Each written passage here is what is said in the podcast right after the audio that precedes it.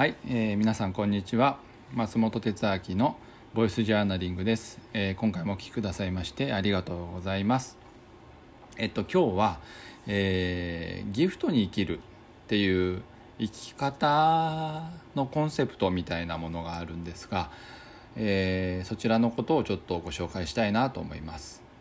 で、えーと、そのギフトに生きるっていうのは、えーと僕の友人でもある石丸宏さんがあのご自身でこう開拓した生き方みたいな開拓したんですかね、うん、そういう生き方になります。で言葉にすると非常にシンプルで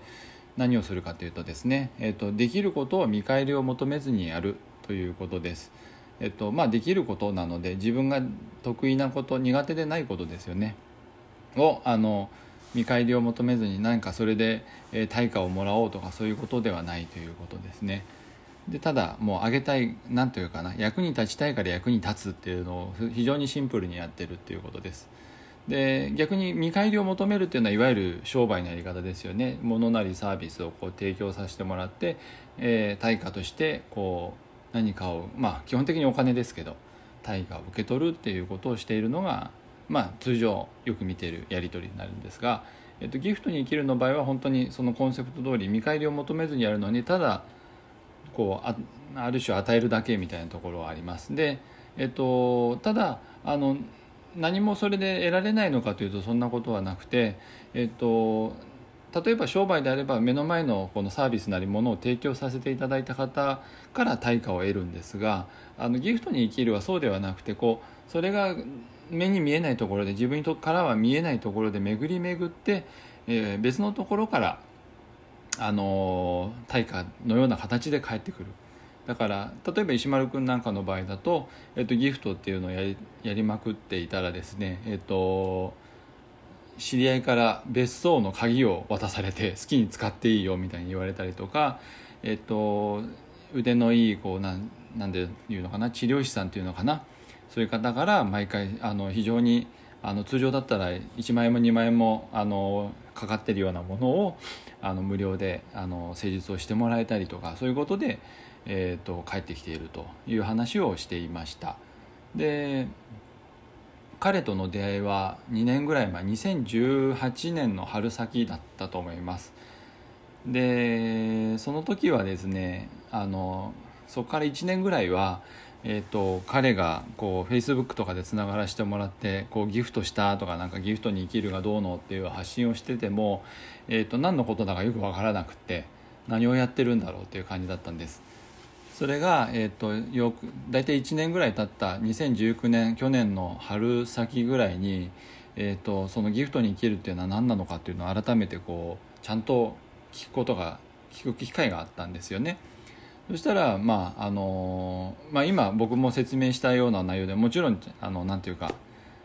もっと今の僕の説明はちょっと拙なかったんですけれどもあの上手に上手にというかすごく分かる形で説明してもらってでなおかつそのひろし君の在り方とかその持ってる行動っていうんですかねその起こしてる行動とかの感覚が非常に気持ちよかったんです。ただ与えるだけってこんなに楽しいんだというか嬉しいんだというかあのそういうことを知ってですねそれであの僕もこのお金をもらうとかそういうのもまあお金もとても欲しいものではあるんですけれどもあのそのために生きるんではなくてただ与えたいっていう何て言うのかなそういうある種の根源的な僕らの中にある欲求みたいなものをあのいい形で気持ちのいい形で満たしていけるそんな生き方なんだなっていうふうに思ってそこからあの、まあ、ちょっとひろし君にいろいろ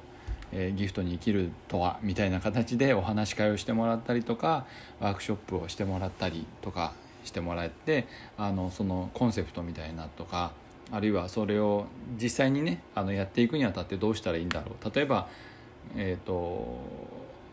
何て言うんですかねさっきのギブアンドテイクじゃないですけれどもあの商売して何かをサービスを提供なりものを提供して代わりにお金をいただくというこういう関係があまりに当たり前になっているのでその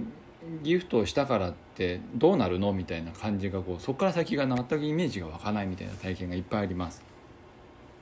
なのであのそこをなんとかこうねあのひろし君から教わろうみたいな形であの去年ですね2019年の中盤から後半にかけて僕自身もいろいろ教えてもらってきましたで今もあのその感覚はあの僕の中でどんどんどんどんアップデートされていてでその辺をあの今でも何て言うかなこのギフトするっていうのはね非常に楽しいななんて思っています。というわけで今回はこのぐらいにしようかなと思います。えーと、ギフトに生きるとは何なのかというのまあえーと、それをメインでこうね、えーと、提唱しているというか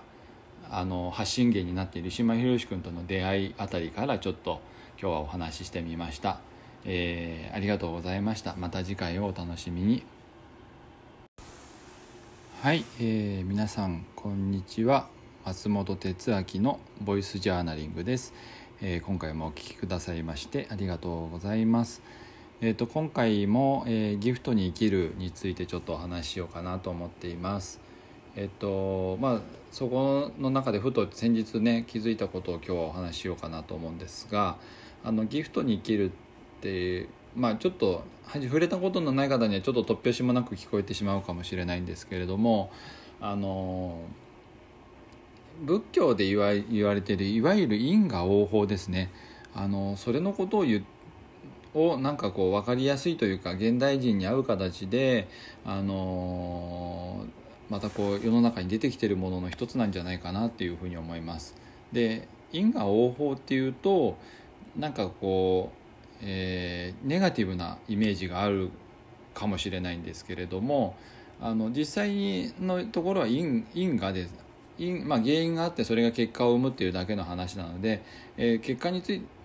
与えられた結果というのは良きにせよ悪しきにせよ自分に原因があるよねっていう何ていうかそういうものですよね。だから決してネガティブなものだけではなくてポジティブなものもあるわけです。で、えっと、ただ今度このギフトに生きるとこの因果応報が似てるなというところは確かにあるんですね。その誰かのために役に立とうと言って自分の得意なことできることを提供するっていうことで、えー、それがこう見えないところで巡り巡ってこう自分のところに見返りとして思いがけない角度から返ってくる。みたいなものなんですけれどもだから、えーと、因果応報のまポジティブ版ということですね。ちょっと繰り返しっぽくなっちゃうんですけど。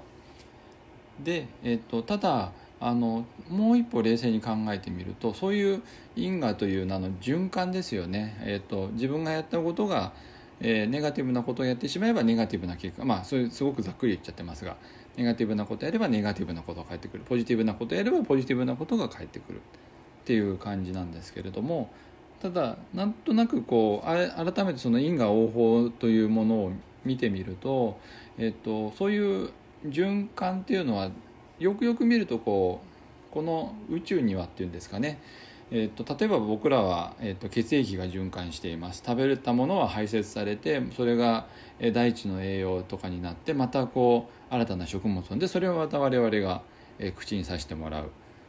雨が降って、え、大地を潤してそれが海に流れてそれが蒸発して雲になりまた雨になって降ってくる。そういうあらゆるところで循環というのが起きています。でえー、いわゆるちょっとネガティブな因果応報っていうのはそうやって見るとその宇宙に本来こうある種法則的にある循環というのをあのその流れをちょっと阻害しちゃっているものが、えーと、そうネガティブな印象の因果応報。だから流れを何て言うんですせき止めてしまったりまあ極端なこと言うと手柄を全部自分のものにしたと結局後で自分がいしっぺ返しを食らうみたいなところとかそうですけれども、えーと、そういうあるべき循環を、えー、循環させないっていうところあるいはそのなんだろうな本来流れるべき方向じゃない方向に流してしまっているというかそういうことをしてしまうとあの後でしっぺ返しみたいな形でまあもう我々が普段使っているような因果応報みたいなあのちょっとネガティブなイメージの結果を生んでしまうと。でギフトに生きるっていうのは逆に言うとその本来の循環をただ流してるだけとも言えるし、えっと、もうより良い形で何て言うんですかねそこに何らかの自分だからできる付加価値をつけてあの循環させていくっていうのがギフトに生きるみたいな感覚なんじゃないかなというふうに思いますそういうある意味こう自然のあるべき姿をなんかさらにこう良い感じにしていくというかいいものにしていくというかそういうのがギフトに生きるっていう生き方のなんかこう一つの背景にあるなんか哲学みたいなものなんじゃないかなというふうに感じました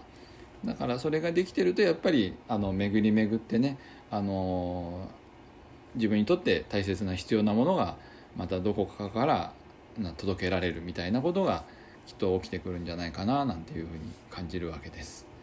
ということで、えー、今日は「ギフトに生きるの」えっと、まあ、ギフトに生きると因果応報みたいなそんな関係性をちょっとあの僕なりに喋ってみました。はい、今日もありがとうございました。また次回もお楽しみに。